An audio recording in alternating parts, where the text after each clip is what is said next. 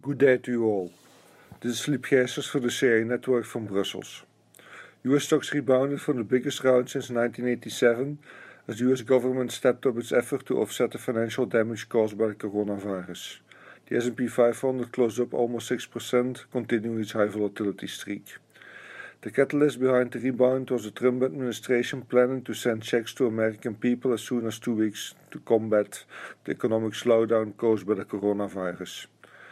It also asked Congress for hundreds of billions in aid. The Federal Reserve also added crisis era tools to the financial stimulus. It's clear that worldwide the policy response is increasing, and we believe this will pull us out of the current situation and while volatility will remain at elevated levels for some time to come, equity markets will eventually follow suit. Have a nice day.